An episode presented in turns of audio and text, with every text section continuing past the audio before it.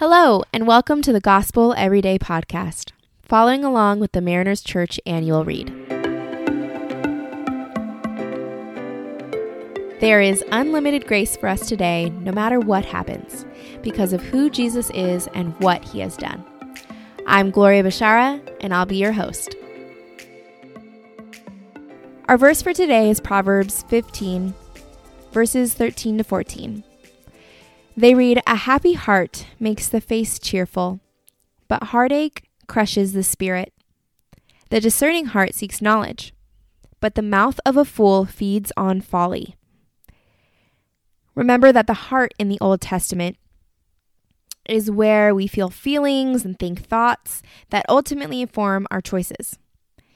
In the Bible, the heart is the center of the self where our emotions, thoughts, and ultimately our actions stem from. Because the heart and mind are so interconnected, we can be tempted to make decisions from our emotions, thinking that we're being object- objective and logical. But this isn't always the case. A wise view of the heart recognizes that our emotions, thoughts, and intentions have a complex relationship, and we should have a constant, discerning view towards our inner selves. This is why Proverbs 4:23 warns us to guard your heart above all else, for it determines the course of your life. Now, this verse is often taken out of context and applied to romantic dating relationships, but applying our biblical understanding of the word heart means that this verse is t- talking about much more than romantic relationships.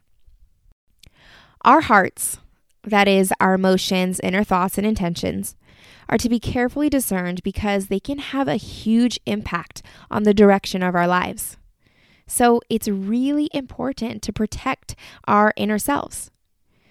It's important to note, though, that Guarding our heart also includes discerning where our own emotions and thoughts may be influencing influencing us in a negative or unconstructive way. I've experienced this a lot as a new parent. As a mom, I have a hypervigilance towards the safety and well being of my child. This mama bear part of me, it can get me into trouble because when I perceive a threat, whether or not it's an actual one, my whole body, along with my mind and my emotions, go into protective mode. I felt this in a very real way, especially in the first few months of postpartum, as intrusive thoughts coupled with sleep deprivation had the power to evolve into full blown anxiety. Here's what I mean by intrusive thoughts. I'm sitting, rocking my sleeping three month old baby. All is quiet and peaceful when all of a sudden I imagine someone breaking into our house. If that happened, what would I do?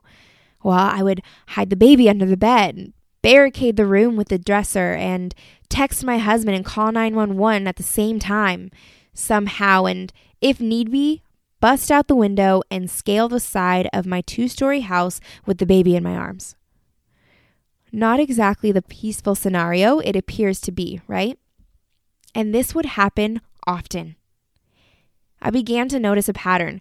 When all was well, when I was content, when I was finally stopping to rest, that was the very moment my imagination would think, This is too good. It's too quiet and thus the chaotic hypervigilance party in my mind would ramp up.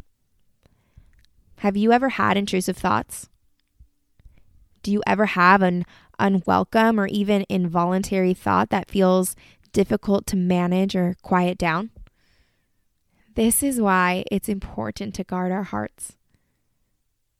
And one practical way to do that is to guard our hearts with God's Word. Jeremiah 15, 16 says, When I discovered your words, I devoured them.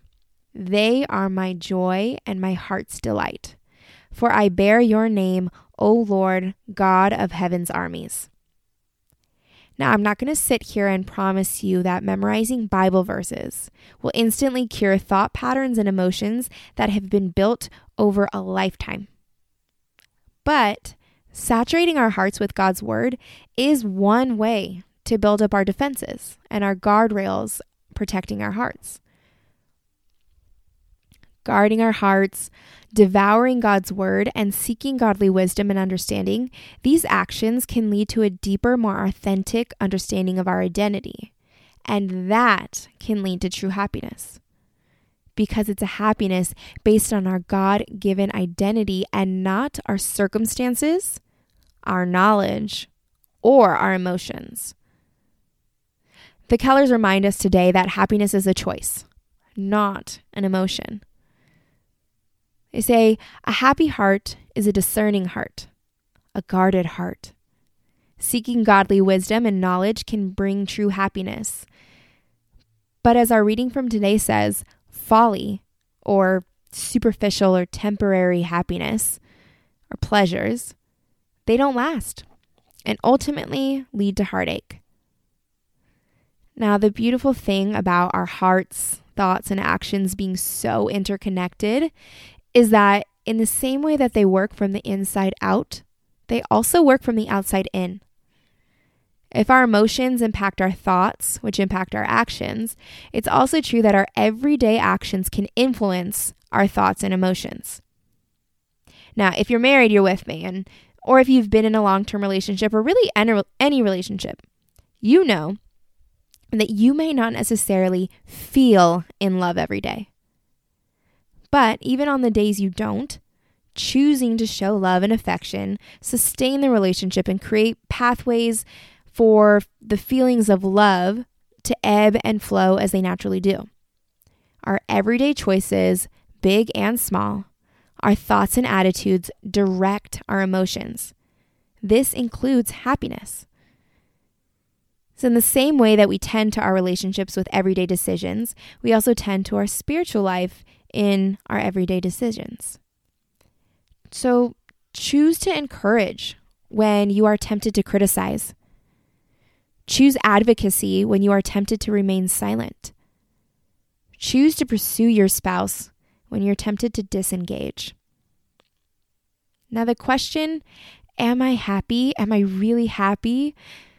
This question can often feel complex and too weighty to answer which is why I appreciate the reflection question from today. And it might be a, a more practical first step. What makes you unhappy? And how can insights from these scriptures help you today? Let's pray.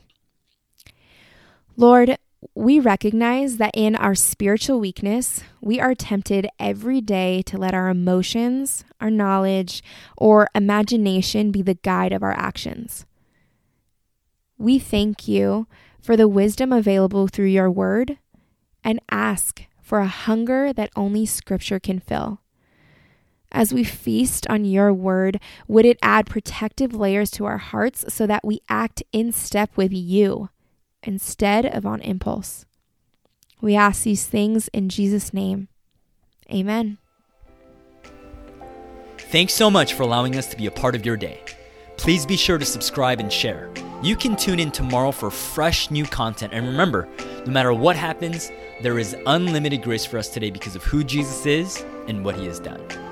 For questions about service times and more, you can access all information about Mariners Church by downloading the Mariners app at your favorite app store, visiting the website at marinerschurch.org, or by finding us on Instagram, Instagram handle Mariners Church. Till next time, have a great day.